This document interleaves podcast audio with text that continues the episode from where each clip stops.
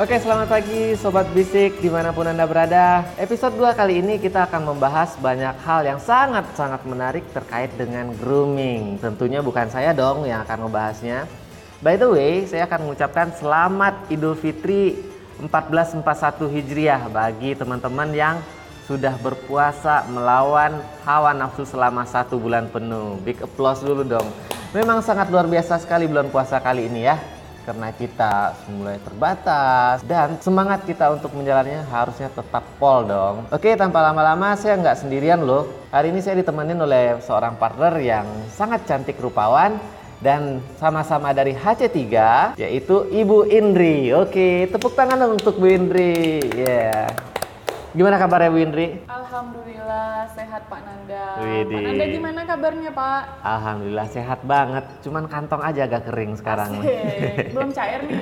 Udah tapi udah habis lagi. Udah habis lagi ya. Oke, sebagai informasi buat Sobat F L P semua, Bu Indri ini merupakan Customer Assistant Officer di tim H C tiga. Nah, kami satu tim dan beliau merangkap sekaligus sebagai seorang trainer. Jadi kalau seandainya Sobat F L P yang sudah pernah ikut training C S salesmanship pastinya udah kenal dong sama Bu Indri. Bu Indri gimana nih uh, kegiatan-kegiatannya selama bulan Ramadan sekarang, ada nggak sih yang berubah? Oke, kalau untuk Ramadan tahun ini ya sama-sama kita ketahui bersama ya kalau kita kan dihadapi dengan sebuah wabah besar ya Pak Nanda ya. Benar banget. Mungkin kita lebih ya lebih menjaga kebersihan, terus kesehatan, terus pola hmm. hidup yang sehat gitu kan. Yeah, yeah. Terus sama mengkonsumsi makanan-makanan yang bergizi seimbang gitu kan. Hmm. Karena kenapa? Karena kita juga harus membangun sistem imun kita agar nantinya Gak, ya nggak gampang tertular lah gitu. Ya bener banget. Nah jadi uh, pesan juga nih buat teman-teman Sobat F L P yang ya kita sama lah sih ya, maksudnya beraktivitas seperti biasa walaupun hmm. memang agak terbatas gitu kan dikarenakan yeah. pandemi ini. Jaga kesehatan, tetap tidur yang cukup biar imun dalam tubuh kita itu tetap bisa berkembang dan uh-huh. bisa melawan virus-virus atau bakteri yang masuk gitu. Untuk kegiatan atau aktivitas di bulan Ramadan hmm. ini yang berubah sih seperti kayak dulunya kan tahun-tahun sebelumnya biasanya buka bareng. Ya benar banget sih kan. Itu padahal yang kita tunggu-tunggu ya. Hmm, nah. Buka bareng sama itu dari alumni S D sampai alumni kuliah. Iya iya benar-benar. Itu kan masing-masing udah punya jadwal sendiri. Terus belum lagi kerjaan gitu kan yang mengharuskan kita nggak stay di rumah. Ya gitu benar kan. Banget. Dan sisi positifnya dari adanya pandemi ini kita hmm. bisa uh, beraktivitas seperti uh, biasa lagi di rumah, yeah. lebih banyak waktu buat keluarga, keluarga, orang tua gitu kan. Nah jadi sebenarnya ada sisi positifnya juga sih gitu. Hmm. Terus mungkin untuk ibadahnya perbanyaknya di rumah, nggak hmm. bisa ke masjid lagi kan gitu. Itu sih aktivitasnya Pak Nanda. Yeah. Tapi benar banget tuh Bu Indri, karena uh, saya pernah baca artikel ya, kalau seandainya si covid sembilan belas ini kan belum ditemu, ditemuin nih antivirusnya ya, obatnya belum ditemuin. Cuman kalau seandainya ya obat dari dalam diri kita ya itu ya imunnya kita tadi gitu. Nah imunnya kita tadi didapat dari ya kita harus jaga pola kebersihan kita yang bagus, makan makanan yang bergizi, cukup istirahat, dan satu lagi jangan lupa bahagia. Nah yep, tetap tersenyum. Nah, walaupun kita misalkan di rumah aja tapi kita jangan melupakan sisi-sisi bahagia, selalu tertawa gitu dan selalu senyum. Nah Bu Indri ini kita juga sebenarnya jarang juga ya bertemu ya, kalau dulu kan hampir setiap hari, bisa dikatakan hampir setiap hari. Sekarang kita itu paling sekali dua hari baru ketemu lagi di kantor. Iya, iya benar. Mm-hmm. Memang sih di kita juga banyak perubahan. Nah dari sisi Customer Assistant Officer sendiri itu kan kalau nggak salah menangani sebuah komplain ya Bu Indri ya? Iya benar Pak Nanda. Nah di dalam bulan puasa ini gimana traffic kon- uh, ininya apa komplainnya Bu Indri? Kalau untuk komplain, penanganan komplain masih seperti biasa, uh-uh. maksudnya masih seperti, karena kan kita kan penanganan komplain memang by phone gitu yeah, kan, yeah. kecuali yang urgensi kasus banget, yang kayak hard case gitu, baru mm-hmm. kita mungkin temui konsumennya langsung untuk bernegosiasi atau untuk memberikan solusi terbaik gitu kan. Mm-hmm. Tapi kalau untuk saat ini, selama bulan puasa ini, masih masih normal sih, semua case masih normal, uh-huh. terus uh, masih bisa dihandle seperti biasa gitu. Ya paling kita di akhir pembicaraan atau dalam pembicaraan kita tetap apa sampaikan pesan bahwa tetap jaga kesehatan ke konsumennya gitu. Bener banget, bener banget. Biar konsumen juga dapat empati dari kita. Iya. Gitu. Karena mau nggak mau ya baik lagi konsumen itu walaupun mereka sudah membeli motor di kita, kita juga tetap harus menjalankan relasiannya sama si konsumen tersebut, ya, harus benar. Tetap kita jalin. Nah bicara tentang terakhir saya kan ngobrol barengnya sama Abrar ya. Abrar sempat ngomong kalau di tahun sekarang itu sangat berbeda dengan tahun-tahun sebelumnya, apalagi di bulan Ramadan ya. ya. Di bulan Ramadan tahun kemarin itu mereka bisa achieve target. Nah sekarang apesnya karena ya pandemik ini, si COVID ini, terus adanya peraturan pemerintah daerah tentang P S B B, pencapaian mereka bisa dikatakan turun sebanyak enam puluh persen dibandingkan dengan tahun kemarin.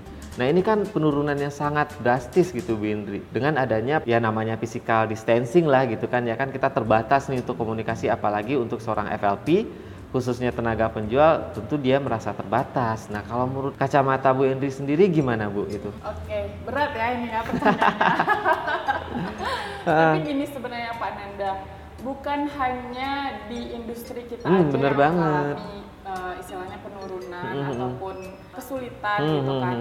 Ya, zaman sekarang semua memang sudah penuh dengan tantangan. Memang semua orang dari dua ribu sembilan belas itu kan sudah mengatur strategi, yeah. planning seperti apa ke depannya pasti sudah diatur sebaik dan se-strategis mungkin mm. gitu kan, untuk pencapaian, untuk segala macam, untuk resolusi dua ribu dua puluh lah. Uh-huh. Nah, tapi kan kita memang tidak tahu atau tidak mengetahui apa sih yang akan datang gitu kan. Masa mm. depan seperti apa sih? Nah, tiba-tiba datang nih si pandemi ini. Yeah. Iya. Gitu kan, wabah ini kita kan nggak tahu gitu kan akan jadi seperti ini. Nah ini juga jadi sebenarnya jadi motivasi buat teman-teman bagaimana menjalankan aktivitas seperti biasa, ha? Mungkin hanya dengan caranya aja yang berbeda Pak Nanda gitu. Oke okay, oke. Okay. Nah jadi pesan saya sih buat F L P yang di luar sana yang mesti harus ya masih dalam pencapaian-pencapaian misalnya jualan, hmm? misalkan servis juga ya tetap semangat gitu ya kan, karena kita memang semua dalam kondisi yang penuh tantangan gitu. Hmm. Jadi jangan jangan sampai uh, wabah ini pun menjadi alasan untuk kita untuk nggak maju gitu. Maksudnya nggak melakukan apapun, menjadikan situasi saat ini itu sebagai sebuah alasan untuk bermalas-malasan gitu ya. Hmm. Kita juga teman-teman, saya yakin sih teman-teman F L P punya kreativitas masing-masing untuk menjalankan aktivitasnya, mungkin melalui media sosial, promosi melalui WhatsApp, Instagram, semuanya itu kan bisa kita lakukan. Dan dengan media sosial pun kita nggak hanya bisa kayak kan passing door to door ya, gitu bener ya banget, kan bener banget. Kita bisa mencakup semua dari keseluruhan misalnya gitu kan, bisa jualan via Facebook, bisa Instagram, bisa sosial media yang ya. lainnya gitu kan. Terus uh, teman-teman juga diminta untuk kreatif, gimana sih kalau misalkan konsumen tetap bisa merasakan layanan yang kita kasih gitu ya, okay. layanan kita berikan bisa nyampe ke konsumennya gitu sih Pak Nanda. Jadi intinya adalah gimana cara kita untuk beradaptasi yep. ketika di masa pandemi ini otomatis semuanya akan berubah yeah. gitu ya. Ini sebenarnya untuk yang pandemi ini pertama kali ya kan, dari berita itu kan datang-datangnya itu sebelum namanya COVID ya, fenomena of Wuhan gitu di yeah. Januari atau di Desember kayak gitu, hampir uh, akhirnya ketemu sih namanya COVID hmm. di bulan-bulan Februari sampai Maret. Nah ini sebenarnya memang banyak yang terdampak di sini ya. Nggak cuman hanya industri otomotif. Coba teman-teman F L P bayangin industri pariwisata itu ya. Semuanya benar-benar terdampak banget efeknya gitu kan ya. Nah yang bisa saya ambil kesimpulan di sini adalah ini memang semuanya permasalahan untuk kita semua. Kondisi ini pasti akan berubah. Tapi ingat teman-teman, semuanya ini pasti ada hikmahnya. Kalau kayak kata Bu Indri tadi, walaupun situasi kita terbatas, ada satu hal yang bisa kita optimalkan, yaitu promosi melalui sosial media. Benar nggak Bu Indri? Iya benar. Nah promosi di sosial media ini kita bisa curi start dulu, walaupun daya beli masyarakat sekarang lagi kurang gitu ya Bu Indri ya. Tapi saya sangat appreciate banget nih sama teman-teman F L P nih Bu Indri ya. Karena mereka sebagai garda terdepan loh yang masih tetap eksis melayani konsumen. Kalau nggak ada mereka nggak bakal ada kita. Setuju nggak? Yep. Setuju, setuju. Karena ya saya juga berpikir seperti itu. F L P kita ini semuanya adalah garda terdepan untuk memberikan layanan kepada konsumen. Artinya kita kerja bukan hanya sekedar untuk ya jualan ataupun capai target hmm. gitu kan, tapi kita harus tanamkan di mindset kita kerja itu adalah sebuah ibadah. Nah, bener nah. banget, sebuah ibadah, sebuah bro. Ibadah. Nah, kalau misalkan beribadah istilahnya kan kita hubungan antara kita dengan Tuhan. Iya, kan? Bener banget. Kalau kita menerapkan dalam pekerjaan kita, uh, menanamkan mindset kita bahwa bekerja itu adalah ibadah, pasti kita akan ikhlas toh, gitu hmm. kan? Ikhlas dan menjalankannya tuh dengan memang dengan dengan hati gitu. Widih.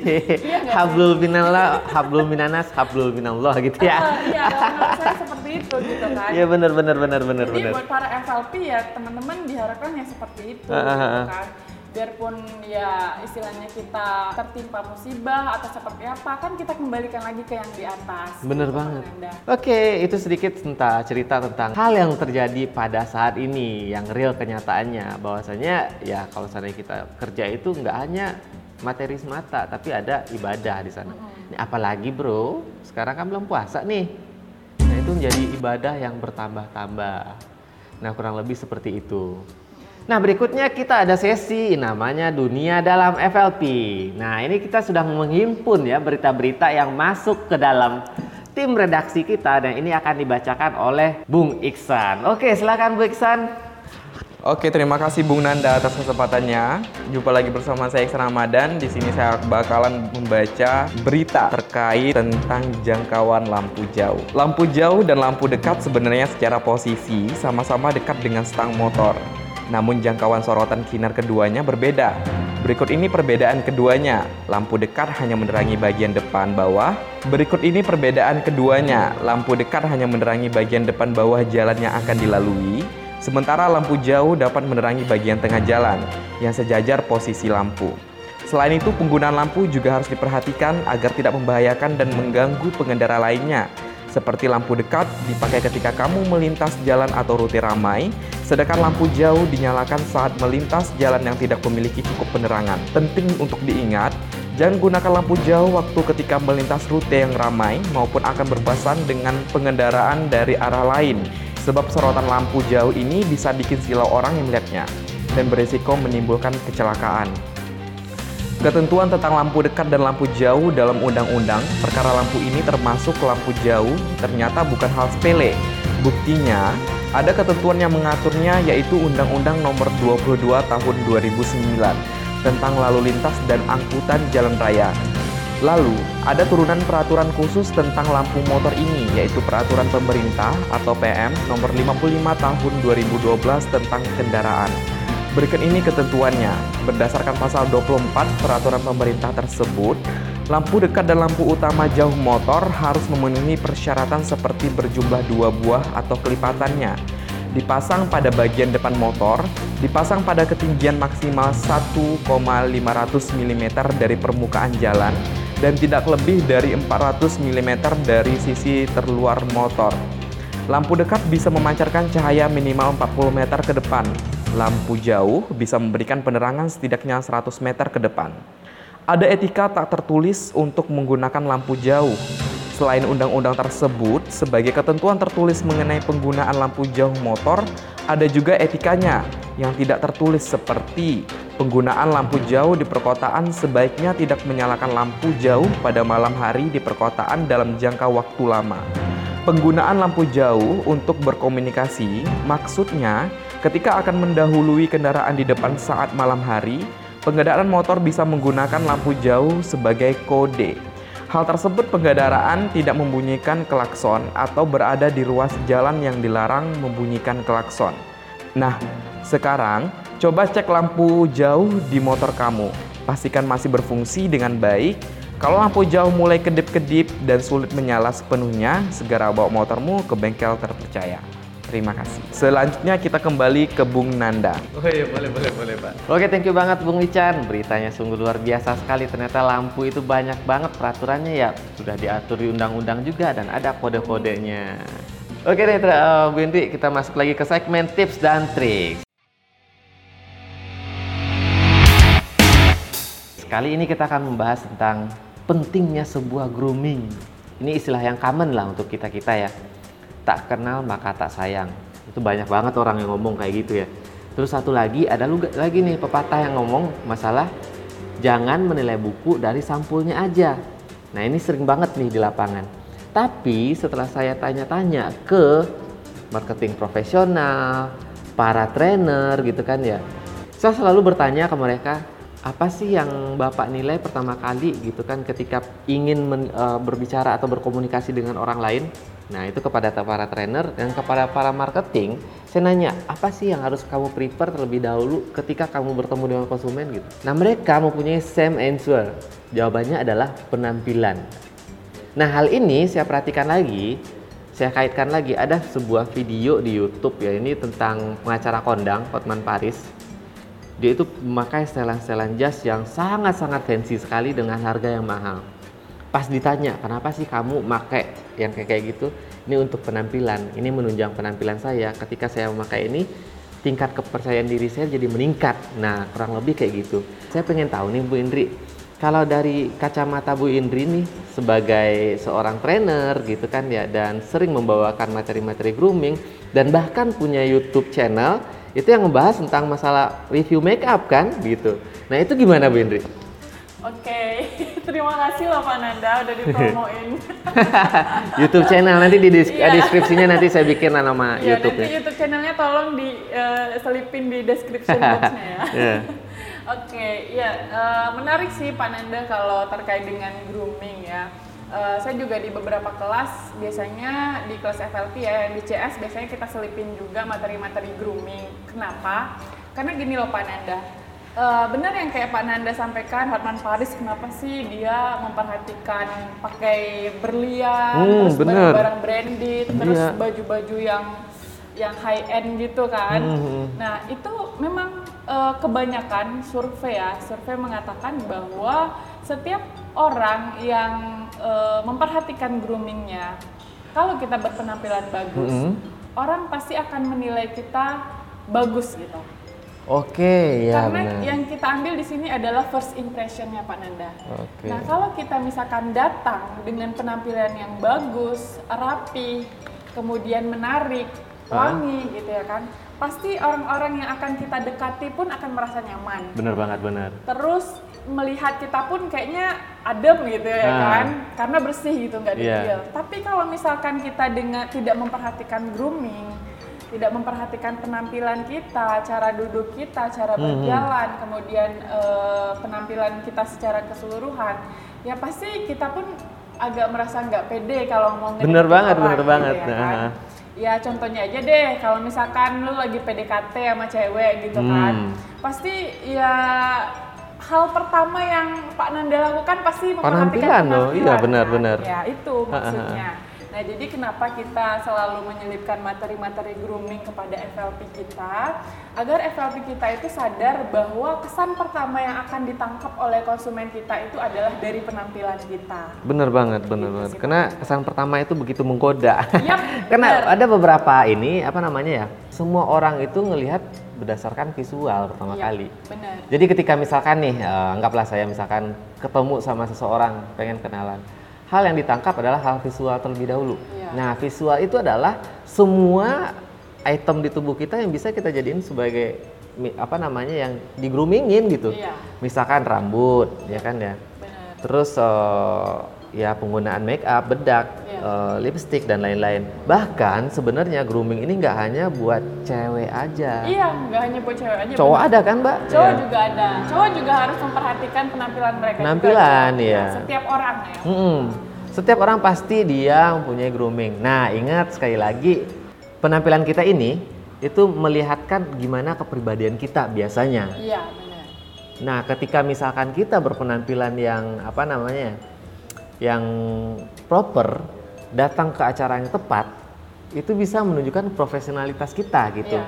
Dan in other hands, kalau seandainya kita pergi ke sebuah tempat dan salah kostum, yeah. pernah nggak Bu Indri pernah pengalaman kayak gitu? Kalau saya sih belum ya Pak ya, karena nah. saya sangat memperhatikan penampilan. Bener, kalau saya pernah salah kostum, oh, ya? salah kostum pernah. Gimana gimana? Nah waktu itu di zaman kita ngadain gathering dulu di kantor saya yang lama. Gathering itu kita diharuskan menggunakan pakai baju warna putih, hmm. dress code-nya gitu kan ya. Dan saya datang menggunakan pakai baju warna biru waktu itu. Kenapa? Karena nggak denger gitu kan ya. Okay. Otomatis semua orang kan pasti ngelihat ke kita, eh catching banget, semuanya putih, kita biru sendiri gitu kan. Yeah. Nah akhirnya gimana? Jadinya grogi sendiri. Okay. Nah mungkin hal yang seperti inilah yang akan kita rasakan ketika misalkan kita lagi jalan nih, ketemu dengan konsumen atau kunjungan ke rumah konsumen. Nah seketika ketika kita datang, bisa jadi rambut kita nggak rapi misalkan. Terus mungkin bau badan, yeah. Terus bisa jadi uh, bedak yang biasanya kita pakai, ini khusus yang cewek ya, luntur, yeah. Sering banget kayak gini nih, sering, uh-huh. Yang ada tuh kejadian tuh bedaknya kan luntur tuh, di yeah. Hidungnya itu nongol-nongol ininya, yeah, yeah. Itu sering banget itu aku ngeliat gitu kan. Nah pas kita sadar, aduh gimana jadi kurang pede gitu. Mm-hmm. Nah ini kita akan bahas tips dan triks gimana caranya kita memprepare hal-hal yang tersebut biar nggak kejadian okay. Di F L P kita.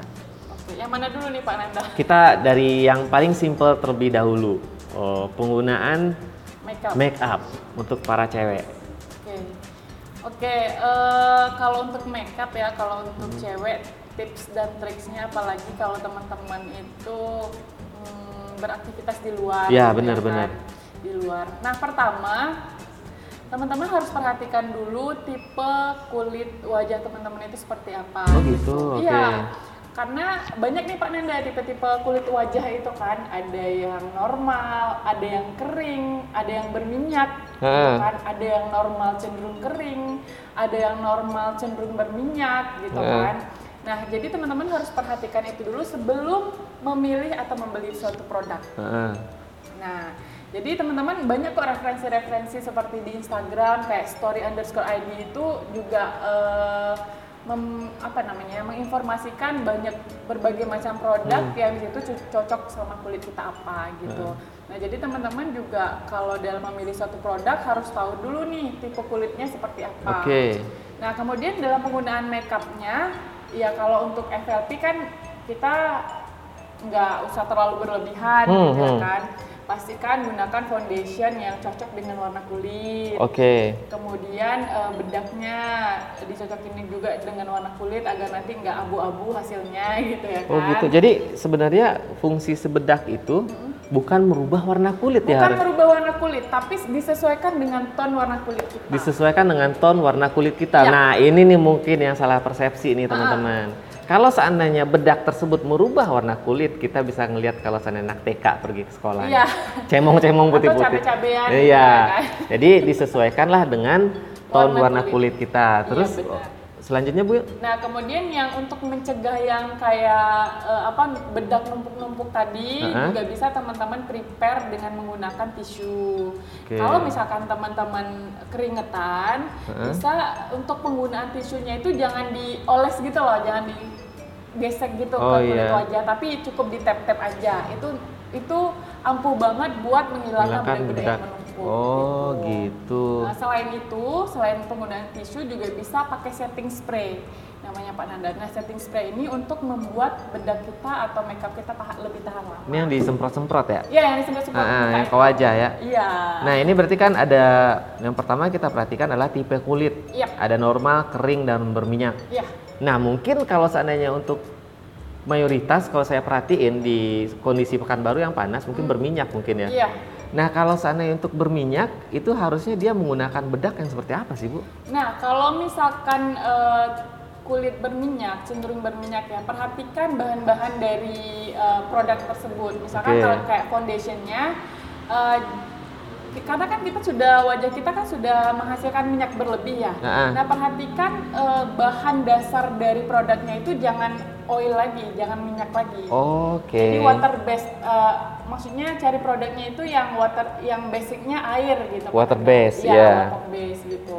Jadi nggak menghasilkan eh, minyak lagi gitu hmm. mukanya. Ini udah udah muka berminyak terus pakai tambah yang minyak lagi, minyak lagi, terus uh-huh. kan jadi kayak wali dong jadi minyak gorengan nih jadi kayak saya nih udah pakai ini kalau saya kan dulu sering banget tuh pakai pomade ya hmm. udah muka berminyak pakai pomade akhirnya yeah. berminyak semua dan that's why the reason why I make my hair bald yeah. nah untuk yeah, biar nggak terlalu berminyak banget. Tapi Pak Nanda satu lagi nih uh-uh. uh, misalkan untuk mencegah hal tersebut Yang paling penting sih sebenarnya skincare. Skincare. Bagaimana perawatan kita sebelum kita menggunakan perawatan wajah kita sebelum kita menggunakan makeup makeup ah. yang akan kita. Nah, bicara tentang skincare nih Bu ya. Jadi kan skincare ini bukannya mahal ya? Uh, enggak semua skincare mahal Pak. Oh gitu. Iya. Nah teman-teman juga bisa lihat di review-review produk di Instagram misalnya uh-huh. gitu kan. Ada kok yang di bawah seratusan, di bawah lima puluh ribuan okay. pun ada. Bahkan uh, dalam tanda kutip skincare ini kan perawatan kulit bisa secara pribadi gitu bisa, kan ya. Bisa. Misalkan, nggak harus ke dokter, uh-uh. nggak harus ke salon gitu hmm. enggak. Berarti sebenarnya grooming itu kalau seandainya kita simpulkan dia bisa di semua tingkatan bisa. Dana yang kita punya gitu kan iya, ya. Bisa. Nah, jadi kalau seandainya untuk tipikal kita sebagai F L P, ya kita gunakanlah standar N O S sebagai acuannya, ya, ya kan benar, ya? Benar. Nah, itu sebenarnya nggak mahal ya Bu ya? Nggak mahal, karena makeup sekarang udah ada yang, uh, udah banyak Pak makeup yang affordable yeah. gitu kan. Maksudnya kayak kayak yang di Indomaret-Indomaret nah, itu kan. Benar. Ada yang sasetan, maskara sasetan, blush yeah, on yeah. sasetan, lipstick sasetan, itu kan bisa dijadiin juga rekomendasi.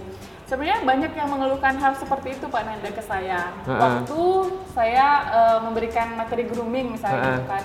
Bu, gimana sih kita harus makeup proper seperti ini? Nah, kan banyak bener. Mulai dari foundation, bedak, uh-uh. lipstick, eyeliner, maskara dan lain-lain gitu kan. Terus apa namanya? Kan pasti harganya Harga mahal. mahal. Ini terkait sama gitu ekonomi ya, kan? lagi gitu uh-uh. kan ya. Nggak murah gitu kan. Sekarang gini deh teman-teman, uh, selain yang banyak sekarang tersedia makeup-makeup yang hmm. sasetan gitu, sekarang gini deh, kita beli makeup itu ibaratnya aja buat invest gitu kan. Maksudnya ini satu makeup bisa sampai satu tahun loh Pak Nanda pemakaian. Oh gitu ya? Tergantung bedaknya itu, biasanya kalau maskara bisa sampai enam bulan. Kalau bedak bisa sampai satu tahun, lipstick oh, bisa sampai gitu. dua tahun pemakaian. Berarti pas inilah ketemu misalkan dapat capai target beli make up dulu. Hmm, gitu beli ya. Make up dulu buat nanti teman-teman juga buat jualan juga kan nantinya. Iya benar benar kan? benar. Istilahnya ya nggak perlu make up yang mahal-mahal tapi tetap bisa bagus. Iya benar benar. Gitu. Berarti nggak semua yang teman-teman F L P bayangin, misalkan makeup itu mahal, nggak semuanya mahal. Nggak Berarti semua. Anggaplah misalkan oh, paket untuk berpenampilan secara F L P, kira-kira itu berapa uang yang harus dikeluarkan itu Bu? Kalau kalau saya uh, prediksi ya, aja, prediksi gitu aja ya. ya, prediksi aja. Ini untuk wajah aja ya. Wajah aja. Wajah aja itu uh, bisa kurang dari dua ratus ribu. Bisa kurang dari dua ratus ribu. Iya. Nah itu kan ya kalau saya pikir sih cukup terjangkau ya cukup kalau kurang terjangkau. dari dua ratus ribu gitu iya. kan ya. Dan itu bisa tahan selama kurang lebih satu tahun sampai enam bulan. Sampai, iya, enam bulan, enam bulan sampai satu tahun. Iya. Oke. Nah tadi kita bicara tentang apa namanya grooming ala F L P dan itu untuk si cewek. Nah sekarang kita bicara yang cowok nih. Iya, cowok iya. nih kadang-kadang yang hmm. sangat jarang memperhatikan iya. grooming. okay. hmm. Menarik sih kalau untuk cowok, yang pastinya maupun cewek maupun cowok gitu ya, baik cewek maupun cowok, teman-teman pastinya harus perhatikan dulu kebersihan badan. Yo. Setelah kebersihan badan seperti rambut, kuku, hmm. gigi, ya, mulut, gitu ya kan, terus bau badan, uh-huh. terus uh, apa namanya deodoran uh. gitu kan Pak Nanda. Itu sebelum sebelum itu semuanya harus memperhatikan itu sebelum ke makeup atau hmm. yang tadi kan. Nah menariknya lagi kalau untuk F L P cowok kebanyakan saya lihat di lapangan ya Pak Nanda ya huh? itu juga cenderung kalau misalkan kerjanya di lapangan wajahnya yang berminyak, berminyak. Ya, huh. karena beraktivitas seharian gitu ya kan. Nah untuk cowok tipsnya nih. Kalau misalkan teman-teman kerjaan aktivitas di ruangan seharian, eh di luar ruangan seharian, tipsnya itu teman-teman sediakan sapu tangan huh? atau tisu basah untuk dibawa kemana-mana. Nah, ingat tisu basah tuh, ya. Jangan tisu yang lain. Nah. Iya, tisu basah ya. Nah, setelah itu sebelum kita ketemu sama konsumen kita, huh? pastikan kita sudah bersihkan wajah kita terlebih dahulu. Nah, that's why bawa, ada tisu-tisu tadi ya? Yes, that's nah. why itu uh, ada tisu tadi. Nah. Kemudian jangan lupa bawa sisir kecil Pak. Sisir. Hmm. Nah, jangan yang gede, yang kecil aja yang ya, proper masuk ke kantong. Ini kadang-kadang teman-teman suka agak gimana, entah mamerin sisir, entah gimana. Jadi ditonjolin sedikit gitu kan biar. Tapi nggak kayak gitu juga. Sisir kecil aja. Sisir, nah. Nah, jadi sebelum kita ketemu sama konsumen, biarpun udah seharian kita udah di luar aktivitas, nah. mau ketemu sama konsumen kita di sore atau malam hari, kita tetap kelihatan fresh. Fresh. Nah, itu dia tuh teman-teman cowok nih. Jadi teman-teman cowok, anggap aja ketemu masih F L P, eh, ketemu sama konsumen tuh kayak ketemu P D K T sama calon gebe- gebetan. Ya, bener, nah gitu. Jadi kita harus selalu ya rapi, wangi, terus ya wajah berminyak. Semua cowok kayaknya banyak yang berminyak ya wajahnya. Karena kadang-kadang kalau cowok ini habis makan gorengan ya tangannya dilapin ke wajah gitu kan. Nah jadi itulah yang harus diperhatikan. Dan saran saya satu lagi itu ya kita kan kalau cowok ini dianugerahi keringatnya yang banyak ya. Nah itu teman-teman kalau misalkan keringatnya berlebih itu pakai bajunya itu baju yang V-neck. Ya, baju dalam yang V-neck, ya baju V-neck. Jadi fungsinya apa? Itu biar nggak kelihatan ketek itu kalau basah gitu kan ya. Okay. Uh, kadang kan kita perhatikan uh, grooming di wajah lah gitu kan, nah. ya, di, sama kepala juga. Nah perhatikan juga tampilan wajah yang jenggotan sama oh iya, benar, benar banget. Uh, rambut yang kumis. Kepanjangan, kumis mm-hmm. gitu. Itu harus diperhatikan Pak Nanda. Yeah. Kita sebagai F L P yang punya icon Yacht, Fresh and Sporty, yeah. inget kan? Yacht, Fresh nah, and Sporty. Yacht, Fresh and Sporty itu kenapa F L P tidak diwajibkan untuk mempunyai jenggot nah, dan kumis. Bener banget. Dan rambutnya pastinya tidak melewati telinga mm-hmm. gitu ya kan? Artinya nggak boleh gondrong dong yeah. gitu ya kan? Itu harus teman-teman perhatikan. Dan satu lagi yang paling penting untuk rambut, teman-teman cowok harus pakai gel pastinya. Pakai gel. Ya. Gel rambut itu untuk ya buat kita rapi seharian gitu ya kan, nggak perlu yang mahal-mahal, banyak kok sekarang ya, yang murah. Yang murah ya kan nah. tapi tetap bisa kelihatan rapi. Hmm, banyak sebenarnya yang bisa diperdayain minyak rambut ini, banyak yang murah loh. Iya, kalau seandainya di murah. Minyak kemiri, minyak bekas gorengan bisa juga gitu kan, banyak banget. Nah intinya mau apa enggak, dan bayangin coba teman-teman F L P itu kalau seandainya si apa gel rambut itu bahkan ada yang harganya itu sama kayak sebungkus rokok. Hmm. Nah itu sebenarnya simple banget, nah kan ya itu kalau seandainya dipakai udah cakepnya udah kebangetan deh itu. Yep. Oke okay, paling uh, itu dari sisi grooming. Sekarang kita ngelihat dari sisi berpakaian. Nah okay. berpakaian ini seperti apa nih Bu gitu? Karena saya pernah ngelihat ini ada F L P yang pakai kerudung tapi nggak pakai mindset, mindset. Ya. Nah itu tuh ya. Sering banget kayak gitu, terus pakai kerudung yang bercorak-corak, terus uh, pakai seragam. Terus ada juga beberapa yang cowok, kita uh, langsung aja yang cowok pakai baju seragam, pakai celana jeans, atau pakai baju seragam, pakai celana yang standar, celana celana uh, work pants, tapi pakai sepatu cat. Nah ini sebenarnya gimana sih Bu sebenarnya?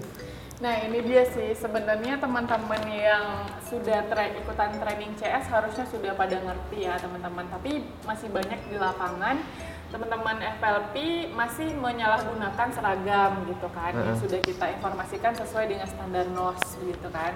Nah untuk para F L P, kembali saya ingatkan untuk hari Senin sampai Jumat gunakanlah seragam Honda hmm. sampai Kamis maksudnya. Senin sampai Kamis gunakanlah seragam Honda yang sudah disesuaikan dengan warnanya. Ada kerah merah sama kerah putih. Nah, kalau misalkan teman-teman pakai kerah merah, hijabnya harus hijab polos berwarna merah. Oke, berarti harus senada nih ya harus Bu ya. Harus senada okay. dan mindsetnya juga harus merah Pak Nanda. Oke oke. Hmm. Jangan yang dipakai mindset tato-tato kayak yang Sule pakai gitu iya, kan ya. Iya, jangan pakai mindset tato. Jadi warnanya harus senada, jadi nggak kentara gitu. Kalau seandainya atasnya misalkan warnanya beda, ya misalkan nih kita pakai kerah putih, atasnya warna hijau, mindsetnya warna kuning. Ini es belewah ya. Jangan-jangan dipikir sama orang kayak begitu gitu. Iya, iya. Oke, itu dari segi penampilan yang uh, si tone warna. Iya, tone warna. Mm-hmm. Terus kalau misalkan teman-teman F L P pakai kerah putih, pastikan hijabnya kalau nggak warna hitam kan warna putih. Uh-huh. Sesuaikan lagi dengan warna mansetnya. Dan jangan sampai nggak pakai manset, Pak Nanda. Nah, itu dia. Karena kan kita istilahnya berhijab. Ah, tapi nggak pakai manset. Terus teman-teman nggak pakai manset. Ah. Nah, itu salahnya di situ. Iya, ada loh ya kayak gitu. Saya berapa kali ngeliat di Instagram seperti itu gitu. Ah. Nah, berikutnya kita beralih ke yang F L P yang cowok nih. Okay. Nah, yang cowok nih seringnya kan pakai jeans gitu ya, kan. Iya, benar, sering pakai cats atau ah, sneaker ah. gitu hmm. ya kan. Nah, teman-teman yang cowok kalau memakai seragam uh, Honda, huh? pastikan celananya tidak memakai celana jeans tuh. atau celana bahan. Nah itu bro. Dan pastikan memakai sepatu pantofel berwarna hitam. Tuh, sepatu pantofel. Dan gunakan juga ikat pinggang. Ah iya, ikat pinggang tuh, benar-benar. Sama kaos kaki juga jangan lupa. Nah Mata iya kaki. Ini yang aneh nih, saya, saya juga pernah sempat lihat nih, pakai yeah. sepatu tapi nggak pakai kaos kaki. Nggak pakai kaos kaki. Itu sebenarnya nggak nyaman loh kayak gitu. Itu kaki kamu bisa lecet itu. Iya bisa sebenernya. lecet memang. Terus satu lagi, ini nih, boleh nggak sih pakai gelang sama cincin? Nah, nah ini dia. Hmm. Nah kalau untuk aksesoris itu kita di dalam grooming Honda uh, sudah sesuai dengan standar N O S. Huh? Kalau untuk cowok itu boleh memakai aksesoris di lima titik aja Pak Nanda. lima titik. Oke, tadi kita udah bahas tentang grooming-groomingan, tips dan triknya. Ternyata kalau seandainya untuk grooming itu gak mahal loh sebenarnya. Sumpah gak, gak mahal. mahal. Kalau bagi cewek nih make up dua ratus ribu itu bisa awet sampai satu tahunan. Nah, buat cowok apalah cuma satu bungkus rokok doang, beli apa namanya? beli gel, gel atau misalkan beli apa pembersih wajah seperti itu dan sediakan ya, tisu basah. Nah oke, okay, itu adalah tips dan triks dari Bu Indri tentang grooming. Selanjutnya kita masuk ke jawab cepat. Nah ini dia nih. Oke, apa ini jawab cepat Pak Nanda? Belum tahu nih Bu Indri. Nah Belum. ini sebenarnya simple banget nih. Saya akan mengajukan dua opsi, hmm. ya kan ya uh, jawaban. Misalkan saya contoh hitam putih, Bu Indri langsung jawab aja putih oh. misalkan ya. Oh, okay. Nah itu seperti itu aja terus, cuman ada tiga. Tapi jawab alasannya disimpan dulu, nanti bakal saya tanya. Oh. Oke, okay, are you ready? Oke, okay, ready. Oke. Okay. Nah, pertanyaan pertama, cantik versus pintar. Pintar. Oke. Okay. Gunung, pantai. Pantai. Oke. Okay. Gede kecil. Gede. Oke. Okay. Waduh, gede ya. Oke, oke, oke. Nah, ini saya akan membahas uh, pertanyaan pertama, cantik versus pintar. Bu Indri ngejawab pintar. Kenapa, Bu? Karena kalau dia pintar, dia pasti bisa mempercantik diri sendiri. Wow, it's good. Relate sama uh, materi kita tadi kan? Ya benar. Obrolan kita tadi kan. Kalau seandainya dia pinter, ya, dia pasti bisa, bisa mempercantik, mempercantik diri. diri. Tapi kalau seandainya dia cantik, belum tentu dia pinter. Belum tentu dia pinter. Banyak kok sekarang yang cantik tapi oon. bisa, bisa, bisa. Bener, bener, bener banget, bener banget. Kayak yang ini, yang selebgram, selebgram, yang udah apa namanya muncul terus ada deklarasi minta maaf, ya. Itu kan cantik-cantik yang begitu-gitu ya, tuh. Masalah terus kalau nah. dikenalin kelar. Tapi nggak pinter. Nah ini ini good banget answer. Yep. Oke, okay. Gunung versus pantai. Saya sih lebih pilih pantai karena saya anak pantai Pak Nanda. Buset iya. pantai. Maksudnya okay. bukan anak pantai gitu ya, maksudnya saya terlahir di uh, daerah pesisir. Pesisir, gitu. Oke. Okay. Sumatera Barat ya Bu ya? Iya Sumatera uh. Barat. Jadi saya suka uh, suasana pantai. Yeah. Gitu. Jadi ini pantai yang dimaksud adalah pantai di Sumatera Barat dan bukan pantai cermin yang ada di sini. Nah itu. Pantai nggak ada di Pekanbaru. Uh, Oke, okay. pantai ya. Gede versus kecil. Nah ini nih agak-agak sedikit gimana gitu. Berarti Bu Indri suka yang gede-gede nih? Suka yang gede-gede dong. Oke, okay. gimana gimana gimana nah, Bu? Kalau misalkan gede alasannya, kita mesti melihat sesuatu dari besarannya dulu nih Pak. Oke, okay, nah, benar benar benar. Iya kan? Nah. Ibaratkan kita melihat sesuatu dari umumnya dulu nih. Relate lagi ke kita tadi yang uh, grooming. Nah, kenapa kita setiap orang melihat penampilan kita secara keseluruhan dulu nih Pak Nanda? Iya, benar banget. Baru uh, nanti orang-orang attention to detailnya. Benar banget, benar banget. Karena hmm. uh, I think it's bullshit when people say about don't judge book from the cover, yes, because betul.